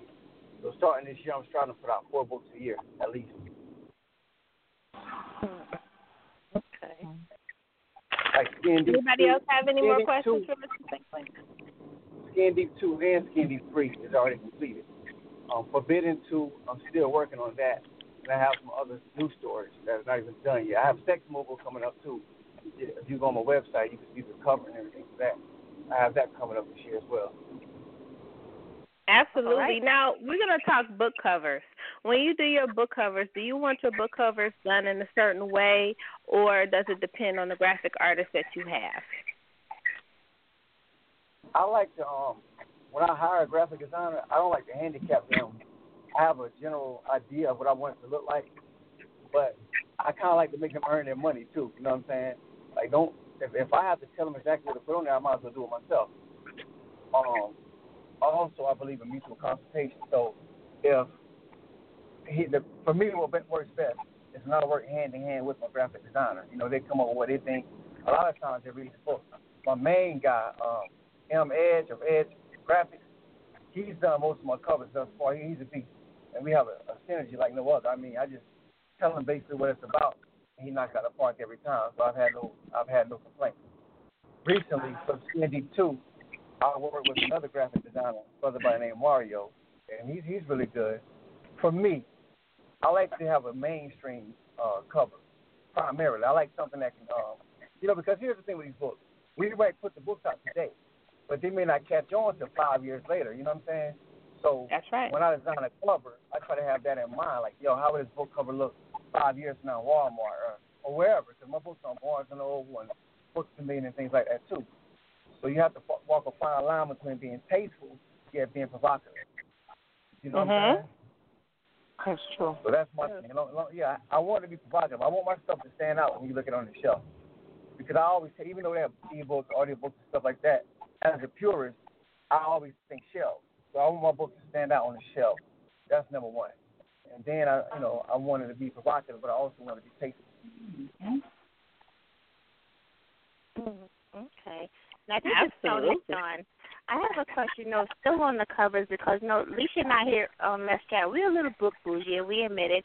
So the cover, the the synopsis, and the title, those are things that are always important to us. Now, when you're writing a story, does your story start with a title, or does the title come as you're writing your story? Like the Gangster the Erotica Tale, did the title present itself first, or the story presented itself first to you? Well, I always write my stories in my head months before I ever start putting them on, uh, like actually writing. As far as the Gangster Erotica Tale, I know which books I want to make Gangster Erotica books before I start them. Um, my my titles for every book I put out, I try to put three titles out. It comes after I write the story. Like for example, one of our first, like Forbidden, that book was initially called something else. It was called Taboo when I initially wrote it. But mm-hmm. I always like to uh, do three or four titles and choose the best one that fits that story. So that's how I do my titles. Mhm. Because sometimes the title can change as you're writing it, and it's something else just may pop in your head that just fits better. You know. It, it does. The way I receive my titles, like, uh, not to get too spooky, but I get kind of spiritual. You know what I mean? Like a lot of my books, my titles, I dream about them first. So that's kind of like for me, that's kind of what works. Like the book Blood Ties and Forbidden and uh, stuff like that. I kind of Mhm. it came to those titles came to me in dreams. So I just do it like that, you know. Mhm. And if you Okay. notice, I don't know. I, okay, here's a little tidbit about my writing. Most of my titles are at least double entendre. You follow? For example, Skin Deep is actually like a triple entendre because the book is about a model, and they say beauty is only skin deep. Feel me? Yeah. Um, also, was inside that book are two twins. So they're identical twins. So they may look the same, but they're actually different people. Once again, skin deep because they look the same. You follow me? But they're two different people. So that's a double entendre. With Forbidden, it's a double entendre as well because it's you have these two people who are on opposite sides of the law. They're not supposed to be together, but they have a forbidden love affair. You know what I'm saying? And then that story is very sexual, like and sex is supposed to be forbidden. That's a double entendre as well. So I like to use. I kind of like to put hidden meanings inside my title. I love it. I love it. Now, do you have any of your books on audiobooks? And if so, how do you determine the narrative voice that you're going to use for your book? That's a great question. I heard y'all conversation earlier. I was like, y'all love that. The audiobook, okay, first of all, to answer your question, no, I don't have any on audiobook yet, but I am looking into that. Like, literally, I spoke with someone about that this week. I'm def- that's definitely the next phase. Um, I love, I love audiobooks. It's crazy because I'm, I'm a reading purist, but if an audiobook is done right, it can make you look at the story in a whole different light. You know what I'm saying? Mm. Yeah, like for example, um, Eric Jerome Dickey's book. Uh, anyway, it's, it's, it's relevant. I, I just listened to another book, right? And they have the accents and stuff like that. And to me, that adds a whole other dimension to the story. You know. True. Yeah, And- and where they got the glass shattering, the hon- horn honking. That's that's very true. It, it brings it to life um, as the reader is listening, so I can understand that because I noticed that you know it's like a lot of sound effects added uh, to the story itself. Yeah, now, like when you put your books on on audiobook, what which books do you want to put on audiobook first? Have you thought about it, or are you looking to put your books more on the big screen? Well, Paul, I, I want to do the audiobook first. I want to take every every channel I can. I'm looking to do Flaming Lust. That's the book that people don't really know too much about because I haven't promoted it well because it's just a uh, novella. But I think that as an audiobook, Flaming Lust will really pop. And it's not too long because it's a novella, so people won't get bogged down into it. Because a lot of times audiobooks are like nine and ten hours, some of them twenty something hours, and people don't have time for that. So I figure if I can crack into that market with my novella and kind of bring that to life, I think it'd be a, a, a win-win. And of course, I plan to bring all my other ones to uh, movies. I plan on going to film school real soon. To be a director. Absolutely. Did you guys? Did you ladies have any questions? Other questions for Mr. Sinclair? No. When is he gonna join us for the kickback? I know Oh, that's Lord. right, Monika. Miss Monika said, "Cut all that book talk. We need you at the kickback selling some of them books." Oh, I, I came through last year. It was dope too. I like that. I like the venue. I just have to find time on my schedule, man. I got a very hectic schedule right now. I do a lot of traveling, so I have to have have, have to make time for it. But it's a dope event. Okay, I'll, I'll tag you for summer 2018. Okay, now that we can do. I know that's right. Miss Monika said she said, "Okay, you can't do it this year. Let's find out when you can." I I'm all- love I'm, it. I'm all on board for summer, summer 2018. I'll put it on my calendar. Making those moves, making those moves. You guys are listening to Let's Chat. My name is Toni, and I am joined by my phenomenal co-host, the one and only fantabulous Lissha, and we have our Reader's Delight tonight. We are having a great discussion on books and everything related to books. We have the wonderful 556 Book Chicks Monika's Book Club in as well. As well as Don't Read Me, Read a Book Atlanta.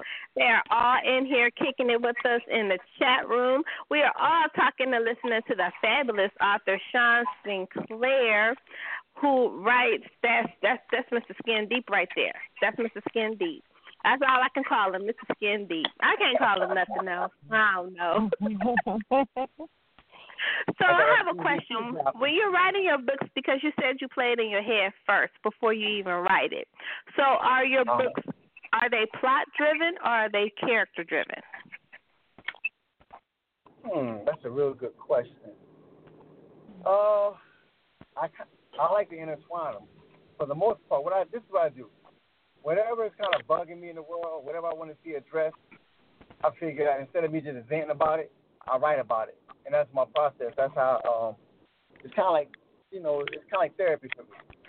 So, uh, so okay, for Forbidden, I give you this. Forbidden, it was more character driven, and for Skin Deep, it was more plot driven.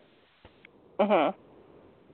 Now, which Um, book do you, which which style do you like the best? Do you like to write more character driven books or plot driven books? Well, you know what? I tell myself because I have some books written in third person as well. You'll see some of those coming out this year. For me, mostly when I wanted to be more plot driven, I like to write in third person because it gives me a broader landscape to work with. It's not so confining as first person. But thus far, I, I really like to write in plot driven because it gives me more room. It gives me more creative license.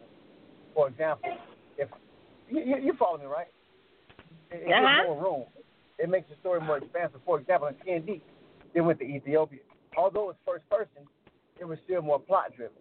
Like for example, they went to Ethiopia, they went to Miami, they went to New Jersey, they went to the Carolinas. And uh, you know, if you just got one person that's character driven, it's hard to do that. So being more plot driven gives me more work to work with. So I like that. Now, do you think that character driven books are what gives the books legs to move on their own amongst book clubs and different avid readers? Well, the challenge of a good writer is to make his characters take root inside the reader's mind, regardless whether it's plot driven or character driven. You know what I mean? Mhm. You got to strike that right balance. You have, to, you have to find that right balance. I will agree that when it's more character driven, you can give a reader. The readers tend to connect more with the characters because they're more focused on them as opposed to the overall plot of the book. But a challenge for a good writer, like I'm aspiring to be, is to have that balance of both. And that's true because uh, in the beginning of the show, Tiffany talked about Fifty Shades of Grey. I didn't like Fifty Shades of Grey um, because it didn't have a plot. It didn't have like a purpose. The character was like, "What was you doing all day? This is what you're doing, tying her up, beating her all day. I, is this all I get? You know." So that was a that's a distraction for me. Ladies, I want to ask you: Do you prefer more character-driven books or more plot-driven books as readers? We'll start with Miss Joyce.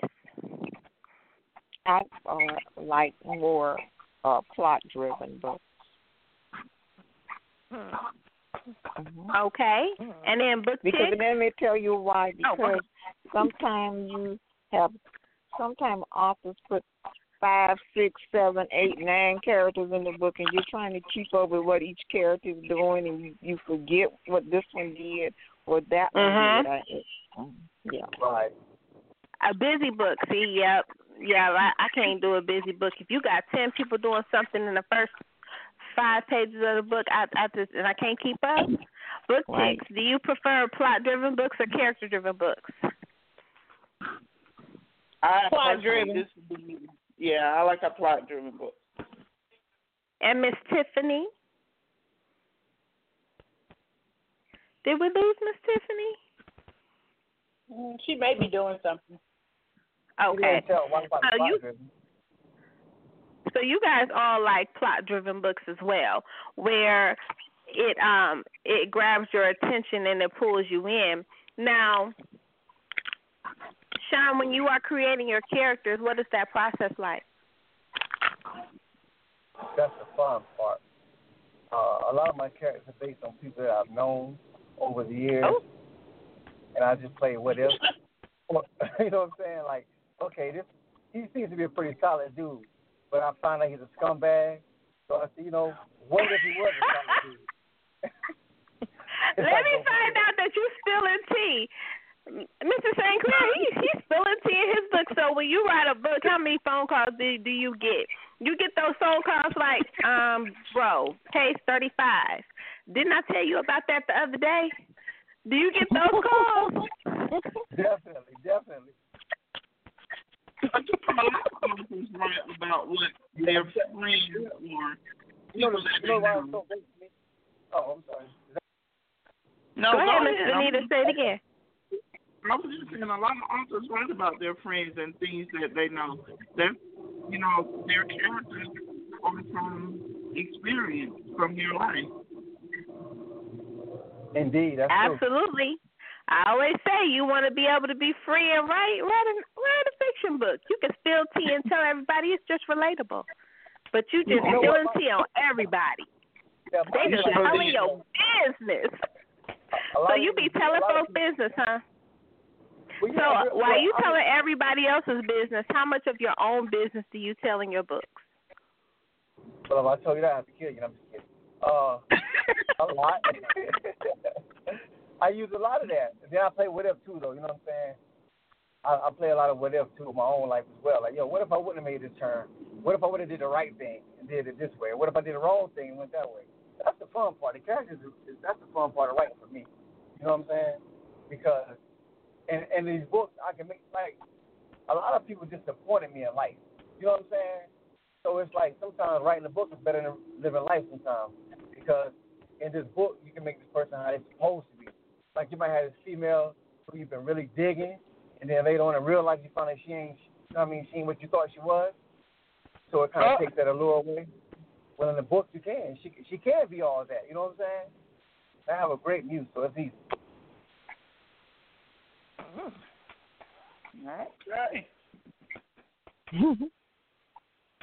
Okay. And T, go ahead. I'm just sitting over here, you know. Oh, did we lose her again? Now, Mr. Sinclair, we were sitting here a year from now, and we were talking about the accomplishments that you uh, had in 2017. What are some of the things we'll be talking about? I released four books. I got the audio book done for one of my books, and one of my books is in production for a movie. Oh, into a movie. Now, which book do you want to put into the movie? I want to do Forbidden, my debut novel. Forbidden seems like Uh-huh. it's more um, it's it's ready for the big screen. I think it's ready for the big screen. Okay. So, if you were going to put it on the big big screen, who would you have playing the different characters? What what um Hollywood actor or actress would you have playing some of those characters? Have you thought about that? I have. I like these questions too. That's what's up. Um, I like to. I want to bring out some new, some new actors, but if, for the, for the sake of this conversation, all right, all right. For the main character in Forbidden, the uncle, well, one of the main characters, Roland Padmore, I would have the actor Delroy Lindo playing him. Are you familiar with him? Bald head guy, Delroy Lindo, Mm-hmm. played the movie Ransom and stuff like that. I would have him. Um, for Anthony, Anthony Padmore, I'll probably have Lance Gross playing him. Again, for the sake of this conversation, because I, I would prefer to bring my own actors into it, like some new fresh talent. But Lance Gross, he'll be a shoe in for Anthony Padmore. Uh, for for I wouldn't mind seeing Lala play her. She'd be dope. I have, I have a I have an unknown actress in mind for her, but yeah, I would, I would like Lala would be dope for her. I think she could bring that to life. And for Cadillac, hmm, Cadillac, I, I've I've had like a few different actors for him. He's a real grimy dude. Have you guys who who said they read Forbidden? Not. I read Skin Deep, not Oh, I Forbidden. gotta get all up Forbidden. Okay. Okay. So Okay, now we we like we not we like benefits and treats. Hold on, let's let's roll that back because we we like treats here on Let's Chat. And so, if you would like to send any of these ladies forbidden, and we okay with that. hmm we okay with that. We like we like gifts. I have. I'm, I'm gonna stand. Let me see. How many ladies we got in the room? Four, That haven't been forbidden. Four. six, including me and T. Mhm. Well, I already have it. Um, he, he had. I, I actually have it on my Kindle. I'm just waiting to get dive into it. Okay. It says four. I get. I make sure I get forbidden. I get the address up to the show. Inbox me the address. I make sure I get them. All right, Thank you. ladies, that's author Sean St. Clair. He is going to send y'all so, uh, some little snacks to read on and um sink your reading chops into. And we we like our books autographed. Is there any other? That's Monika. Nikki, is there any other way to get it besides autograph? Guys giving books out here an autograph? Really? I didn't hear. What do you say? He basically he just said he don't send out a book unless it's autographed. Pretty much. Oh, okay. Oh, all right. Okay. We ad libbing. yeah, we ad libbing that. now we love it, we love it, we love it. So we're gonna get some some book clubs. We got two book clubs on here. Don't read me, read a book Atlanta, and we have five five six book chicks um out of Atlanta as well. They're both on here, and they're gonna get the get a little uh read um for Mr. Sean St. Clair for his book Forbidden. Um, I'm excited because this is what me and T love to do. You know, this is why we do what we do. We love to hear the passion behind why authors do what they do. And as readers, a lot of times we get to read the passion. We get to experience that passion through your pen. Um, but sometimes if you haven't read a book or, you know, you haven't um, experienced that author's pen, their personality and the way they talk about their work is what draws you in as a reader, which becomes also part of that eye candy. You know, I was talking about that earlier in the show. Readers love eye candy, and an author's personality goes right along with that cover, that title, and that synopsis. Do you ladies agree with me? Yes. Yes. Yes. So, Mr. Sinclair, I'm going to ask you, how do you stay? Um, how do you how do you keep being you in such a tainted industry? Sometimes the industry can be a lot. It can have a lot going on, but you keep your integrity. How do you do that? What are some of the things that you go by? I, I don't allow the industry to define me. I have a strong, you know, it's all about your purpose in life, man. And once you discover what your purpose is, you can you, whatever doesn't coincide with your purpose, you reject that. You know, um, I, I just I just be me. At the end of the day, I don't like to chase a check. I do it for, for for example. I will write for free. You know what I mean? If it wasn't, I would still write for free. So the industry is the industry kind of fickle. You know what I mean? So if you get caught up in the of the industry, you're gonna lose yourself. So I've always had Mhm. a strong sense of self, and I have my own set of principles of what I stand for, and my integrity is worth more than gold. So I just try to stay true to myself, and I won't get caught up in that. You know what I mean? hmm Now, Shaun, this is Toni, and I hope you guys can hear me. I've been having a little technical difficulty. But what is the one thing that you have enjoyed the most about being an author? Interacting with my readers, interacting with my readers, and see how they receive the stories. Like, you know, Mm-hmm. yeah, I heard somebody say that paperback gang. I see that too. I love going and out. A lot of times I go to these different shows and stuff. I don't even make half of well, I ain't gonna say that, but I don't make the money I'm supposed to make in my mind. But just the experience of uh, interacting with my readers and seeing how excited they are about. hmm Okay, and I have one more for you, Shaun. I'm I, I'm not sure we have we couldn't hear the end of that, but since you have been an author, this is still Toni. Since you have been an author, what is it the one thing that you have learned about yourself on this on this uh, literary journey? Oh, you stumped me. That one. That's a good question. Hmm. What have I learned about myself? I mean, I bad. It could be good or bad. no, I. But uh, you know what I've learned about myself is that I have been really blessed with a gift. I have really been blessed with a gift because you know I'm not saying I'm the best writer, but I know that you know I, I have heat coming from my pen, and that's only for the glory of God. You know what I'm saying? I, I can't do that on my own. I I, had, I didn't know about this. I rediscovered this passion. You know what I'm saying? So when I'm out and about, and again, I'm seeing the reaction of readers, and I'm kind of, as an author, we all kind of compare. If we, if we say we don't, we'd be lying. Mm. I see. I'm.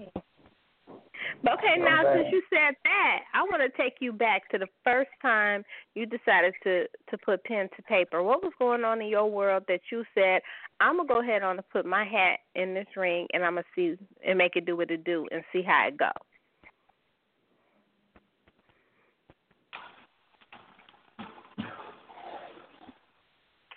Did we lose him? Shaun, Shaun, you still there? Oh, there? can you hear me now?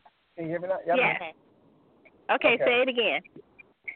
Uh, the first time I ever wrote a book, I was 15 years old, and uh, I did that after seeing my father write a book. My father wrote a book years ago, never published, it was called Black Gangster. But just the fact that he could write a book kind of inspired me to write a book too, because it was just real street news.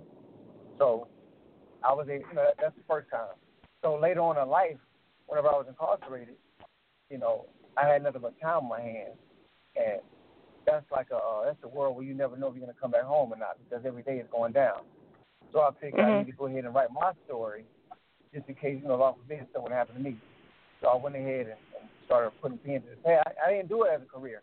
You know what I'm saying? I just wrote the story that was in my heart, and I sent it out to, to a publisher to try and get published, and uh, they borrowed from it. You know what I mean? To put it like they borrowed from it. And I saw how much money they made from that story, and I was like, shit, I'm gonna do it myself. And that's where it started. Absolutely. Now, when you start started writing behind the wall, was it a difficult task? Because a lot of times you would assume that behind the in in prison, they don't they don't look kindly upon productivity. You know what I'm saying? If you're doing something productive, if you're doing something right, they want you to do wrong so you that you can keep coming back.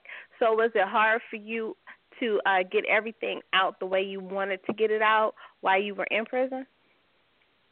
Yeah, I had a very strong support system. First of all, let me say this about the prison thing.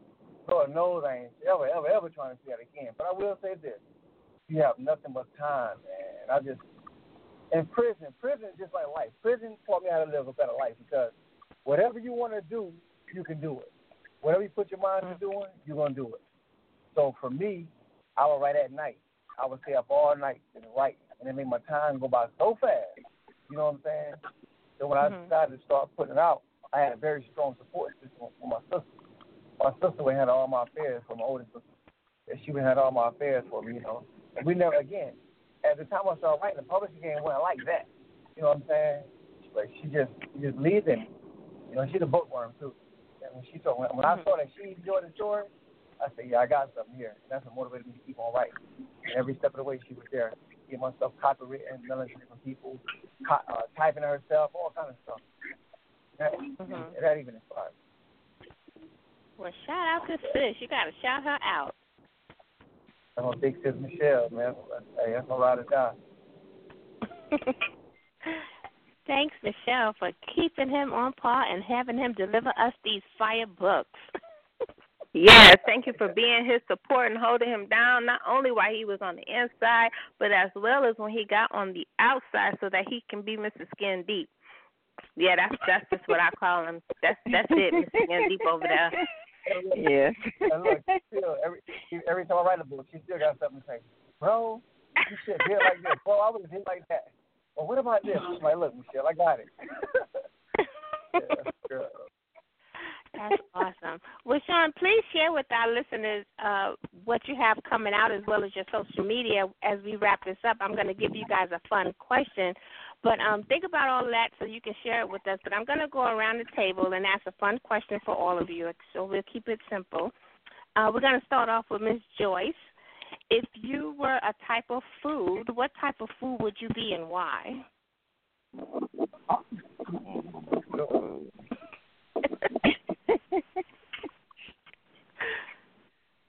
I would be Did a pineapple. Yeah, I would be a Oh. pineapple And why a piece would- of pineapple? because it's it's it's different, and you it takes a lot to get to the pineapple. You just don't go and cut into a pineapple. It takes a lot to get to a pineapple, and that's kind of the way I am as far as being being somebody. I don't I don't take to everybody, and it's, Mhm. it's and so I'm I'm I'm I'm that type of person that I have to be out there and have to just kind of know. And so the pineapple is like you got to get into it, then cut it, and sometimes you might get a piece that's not sweet or whatever. So that that that's why. I like that. I like that. It may look rough on the outside, but you're just as sweet as anyone in the inside. And that's in the inside. That's That's right. right. That is right. That's right. I like that.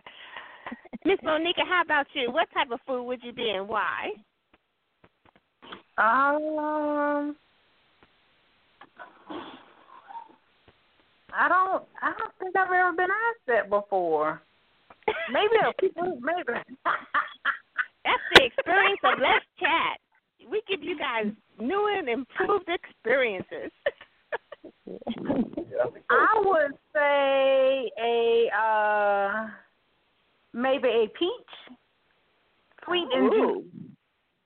Ooh, All right she now, Miss fast. Georgia, Miss Georgia Peach. Go ahead now. and Miss Benita, is she still with us? I am, but Miss Joyce took my fruit because I've always Uh-oh. wanted to be that pineapple now because I got the honey exterior, but when you get it inside, I'm all sweet and juicy. It's like that's, That's right. That's right. Uh-oh. That's the pineapple. That's Yeah, said sweet and juicy. Well, she said sweet Mhm. and juicy. hmm Let me find out, Miss Benita.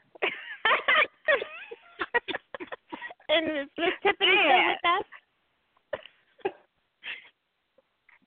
Is Miss Tiffany still with us? Okay. okay we may have lost You her. lost her. Okay. Mr. Sinclair. You're gonna ring up the rear. Tell tell us what you're gonna be and why, Shaun. I think I would be a tomato because A tomato. I like a tomato.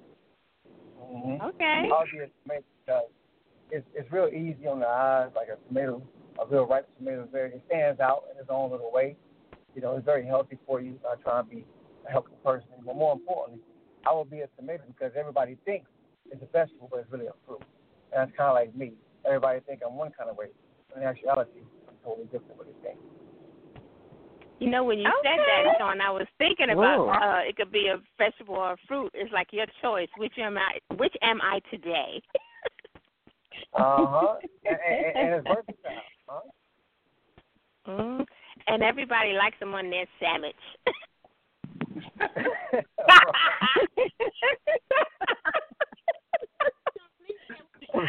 Y'all know Miss. Let me tell y'all, Miss T. Sometimes you know. it's Shaun. He brings it out of me. Ooh, y'all just fast on here tonight, ladies. We love it. We love it. We want to appreciate each and every one of you for coming to kick it with us in the chat room, sharing your experiences, allowing us to step into your world just a little bit.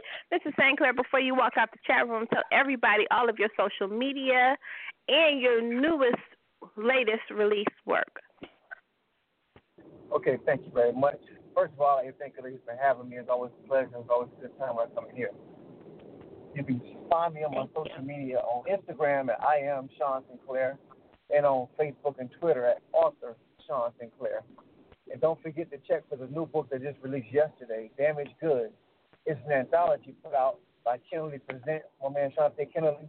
I have a story in there. And basically it's a, it's a story about domestic violence, so it's very important. You know what I mean? We have women getting abused at rampant rates, and women and men actually. And quite frankly, the story is about domestic abuse. It's not men on women or women on men. It's it's both, and it's a very um my my story in there. I contributed that story. It's it's, it's about mm, twelve thousand words maybe somewhere, but uh, what we try to do is put a spin on a very serious topic. You know, because a lot of a lot of people are getting abused, so we try to use our pen to kind of raise awareness of that. And it's damaged goods. It's myself, Terry Branch, Anitra Hill, we got like six authors all together in this one book. We all have our own writing style, so that's a very, very good treatment. You can find that Damaged Goods, go to uh, Amazon, on Kindle as well. And coming up August, it's going to be sequel to Skin Deep, Skin Deep 2, which is the book in a trilogy. I'm going to go ahead and reveal the whole cover probably uh, tomorrow. And it takes place right where Deep 1 left off with Nikita being in prison. Excuse me, Nikita being in the hospital. You're going to see me start promoting. Have to make sure you go on and check for that as well. Mhm. Awesome. Well, we're looking forward Oh, to that, sorry. and we love Terry Branch here on Let's Chat. Yes, we do. And Miss Anitra Hill. We actually gonna have the uh Kennedy presents the fellas. They're gonna be kicking it with us in the chat room, uh, you know, next week if I'm not mistaken. But go ahead on and finish what you were gonna say, Shaun. Oh, also, don't forget on Pen and Pen Publishing, I've restructured the company to, author, to offer author services as well. So everything you see in my book, we do those as well for new authors. We do the typesetting, we do graphic design, we do editing, we do website design, and this is really key, real important, real key. We also do bios, real professional bios. A lot of authors out here, a lot of, and it's not just for authors either, by the way. It's for professional people, period. You know, me and my team, we get together and we construct real professional bios as well as synopsis. We do synopsis construction as well. We take your synopsis and uh, put a remix on and work directly with the author, whoever his team is, and put up something good. You can go to penandpenpublishing.com, check all that out as well. Awesome. I love it. And ladies, we're gonna start with Miss Joyce. Um, shout out your book club and how one can contact your book club. All right, we have, as I said, we have 26 chapters, and or when they when someone wants to contact a chapter, or we have a chapter in Columbus, Ohio, or Cleveland, Ohio, Toledo, or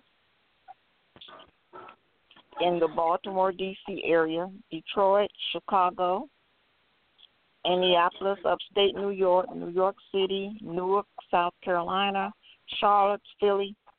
We have two chapters in Virginia. Virginia Beach, we have a chapter. We also have an LGBT chapter also in Virginia. We have a Richmond chapter, Bay Area, Los Angeles, Atlanta, Chattanooga, Nashville, Memphis, New Orleans, Dallas, and the United Kingdom. And if you are enter, go on Facebook, put in "Don't read me, read a book," underscore, and whatever city you're in, and you will actually get the chapter information, and the, and the admin and all would actually be there for you to actually contact the admin. Okay. And book chicks? Um, actually, um, to join our group, um, you just go to Facebook and click you want to join. There's no, you know, trying to, you know, I guess, join or fill out any paperwork or anything. You just join us online. Um, and when we have book discussions, we'll, um, you know, make a post, let you know when we're um, having a book discussion, uh, where we're going to meet, what time. Um, our Facebook, we have uh, um, 556 Book Chicks Facebook. We have 556 Book Chicks Twitter. We have um, 556 um, Book Chicks blog. Uh, am I missing anything, Benita? No, but we can always get on your Instagram and Snapchat. You, we got all kinds oh, of yeah. yards on Monika. Uh, right. Um, you can always find us on Instagram. You'll find me every weekend somewhere at some book event with a 556 Books Chick shirt on it. There are flyers in my bag wherever I go. Um, Mm-hmm. And that's about it. Yep. Which Anything else you want to need? Well, we appreciate you guys. I want to tell you, book clubs, again, that you guys are the heartbeat of this industry. And I appreciate you guys. I know all the authors appreciate you guys. You know, if you guys need anything, if anything we can do here on Let's Chat, if you're having an event, which you are having the, the kickback, but if you guys are having any other event or if you want to um, have one of your discussions and you just want us to shout it out on the radio, just let me or T know. We'll be glad to do that for you. That's how authors mm-hmm. are able to do what they're they do through those book clubs and that word of mouth. So we don't mind helping you share that word of mouth. Mr. Sinclair, it is always a special occasion when you are in the chat room. We appreciate you taking time out, coming to kick it with us. I want to go back because you were in the authors versus actors. celebrity basketball game and the authors won. Tell us a little bit about that. Two seconds. Tell us real real quick about that because y'all y'all kind of whipped on them. Awesome rock. we won. no, it was a real it was a good game. And look, before I go to real quick, I want to appreciate. I want to say thank you to D. Don't read me, read a book, and five five six book chicks. Like you said, the book clubs are the heartbeat of the industry. I appreciate y'all. Don't read me, read a book. Y'all deep too. So anytime y'all need me, just reach out. Thank you. Oh, thank, thank you. Yeah, yeah, we represented for the authors though. The actors, they just look good. We punish them. They don't got no, they ain't, they ain't got, they don't got no skills. they, they look good for TV. They ain't nothing to them. We punished them. it looked like yeah, it was yeah. a lot of fun. Yeah, it was fun, man, and it was for charity too. It was for uh, Girls Who Brunch Tour. Anytime we talk for the charity, yeah, that's, that's, I'm all aboard for that. We did good. I like. We did a good thing. We did we did a good thing for the kids, and we did a good thing for the industry. Because now they got respect to us, because we know we're not just nerds, we athletes. you don't just write what they do. well, Shaun, thanks again. You know, like Lisa said, it's always a celebration. You are always welcome. The doors to Let's Chat are always open to you. Just ring the bell, knock on the door. We may answer. I'm just kidding. you are always welcome. You know you always welcome up in here, Shaun. appreciate Thanks so much for the in, for the invitation to let readers know about something that maybe someone is out there looking for a group that you know. So just thanks for inviting me. You are more than welcome. Let me tell y'all, Miss Joyce is so sweet. She is so sweet and just always supporting everybody. Just She the does. sweetest I have met. Mm-hmm. Thank you so much. You are more than welcome, sweetie. And you know, Five Five Book Chicks, I love these ladies. Let me tell y'all that the sit down with Ty Marshall was everything. Monika is always out there pushing, pushing literacy, pushing her brand, pushing her book club. I enjoy it. Miss Tiffany and Miss Benita, we appreciate you guys. Make sure you guys tune in tomorrow when we have the Fabulous Ladies of Creative Pages publication in here. They're going to be coming to kick it in the chat room with us. Author Ivy Simone, author Diana, author Mona, author um, um, Amari G. They're going to be in here with us tomorrow in the chat room talking about their uh, new books. We appreciate you guys. Make sure y'all go out there and pick up that new anthology that the fabulous Shaun Sinclair is in, as well as his Skin Deep 2 that's going to be coming out soon. We appreciate you guys. Thank you guys for tuning in to Let's Chat and supporting us. If you're just tuning in or you tuned in late, no worries. Just go back and hit our archives here on blogtalk.com or on iTunes. You can also pick us up on any podcast app. We appreciate you. We'll see you again. Same chat time, same chat channel. Good night, everybody, and thanks again. Thank you. Thank you. Busting my tail on a nine to five. Just to keep up, try to stay alive. Promise my lady we gon' be alright. She be crying while she praying for a better life. Hustling on the side for a bag of rice. Gotta feed the fam, gotta pay the price. Gotta keep trucking through the Georgia clay. Gotta stay searching for a better day. Gotta keep my faith till make a way. Gotta get extended so the gas can pay. Sweet Georgia, hold me down. Keep my feet planted on solid ground. From the New York cold to the Florida shine up to the Maryland, D.C. line, back down south, red peach, prime, sweet Georgia, where I reside. Tell me why do I have to cry out? Tell me why should I?